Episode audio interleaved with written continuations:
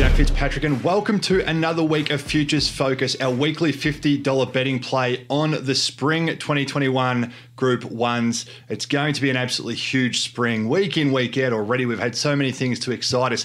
Zaaki was terrific a couple of weeks ago. Incentivised the boom Queensland on the weekend, really got us excited from a Cups perspective. It's got us trawling the futures markets. We're trying to lock in some overs heading into the big race days, and ideally, we're going to get a couple of big collects.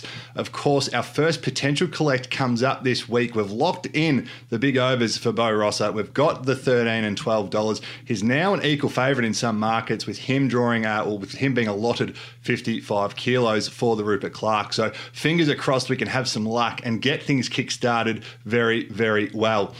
Looking ahead though to how we're going to spend this week's $50. And the first one I'm looking at is a horse we know we've already backed it for the Caulfield Cup. However, I'm changing tact. I'm talking about Hungry Heart. I'm going to have this Chris Waller mare, $13.50 on her to win the Epsom Handicap. Now that's at $15 across the board. Literally, you can get that anywhere. Tab, Ladbroke, Sportsbet, PointsBet, Bluebet, TopSport, ZBet, Palmerbet, the list goes on. Now, as I said, we already have backed her for the Caulfield Cup, and I think she showed in her autumn or in the autumn that she's clearly better when she gets out to ground. She won her two Group Ones at 2,000 and 2,400.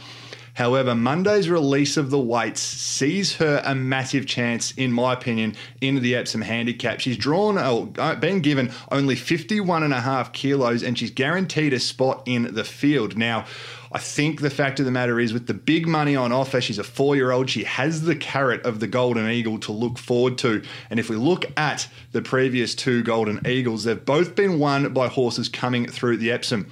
You look at uh, sorry, Kolding a couple of years ago won, and then Colette comes sixth last year before going on to win at the Golden Eagle. Now, of course, Colette, she won the Oaks in this autumn before coming back to win the Golden Eagle. So that's exactly what Hungry Heart could be doing here. I think the option of the Caulfield Cup, where I think she'll be better off, 2,400 metres would be a great trip for her being by Frankel.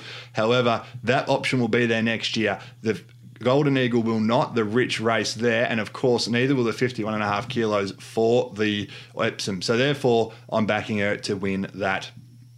I just mentioned the horse Colette, and I'm backing her to win the Caulfield Cup. She did win the Golden Eagle. Uh, she has proven herself at a better, uh, at a shorter trip. As I said, she's won the Golden Eagle. She was just 0.2 lengths off very elegant in the Chipping Norton. Uh, she's you know done plenty of stuff. She's won the Group Two Apollo as well.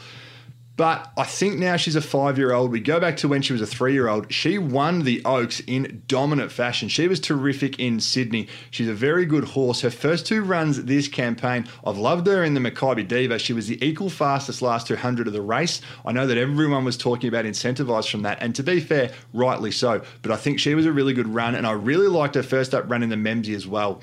I think now that she's an older horse, she should be ready to go to get out to that staying trip against the older horses. I'm going to have 10 bucks on her to win the Caulfield Cup at $21. That's with both Ladbrokes and PointsBet. The next horse I'm talking about, it's my girl. I can't get away from her. Very elegant. We know that I love her and have a massive love affair with her. I'm backing her for the Cox Plate again.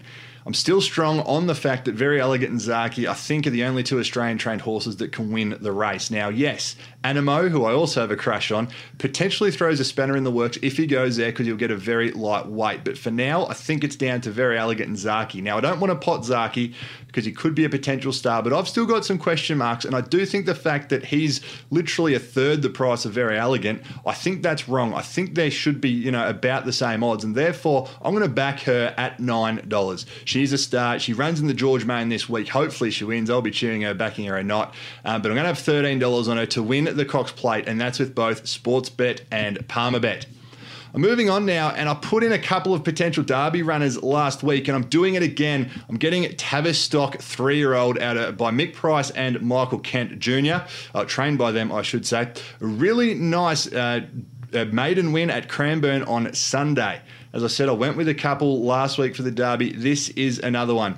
Now, yes, it was only a 1600 metre maiden at Cranbourne on a Sunday, and he won by less than a length. So you go, hang on, how is that a Derby horse? Well, I think the win had plenty of merit. He was trapped wide without cover throughout, still showed a tremendous will to win, and did some of his best work late, savaging the line despite that tough run. I think it was excellent. Now, there are so many good three year olds out at the moment. We know that. There are so many good races for the three year olds to target. We don't really know where they're going, but the trainers have already said post race the Derby is where he's been aimed at. He is by Tavistock. He's got the right breeding, really astute training partnership. He's going to be aimed at the Derby. We know he's going to get there. Unfortunately, we missed the big odds that were available for him before the race. However, we can still get $16. So I'm going to have $8.50 on him to win the Victoria Derby at $16 with Sportsbet and Palmerbet at the moment.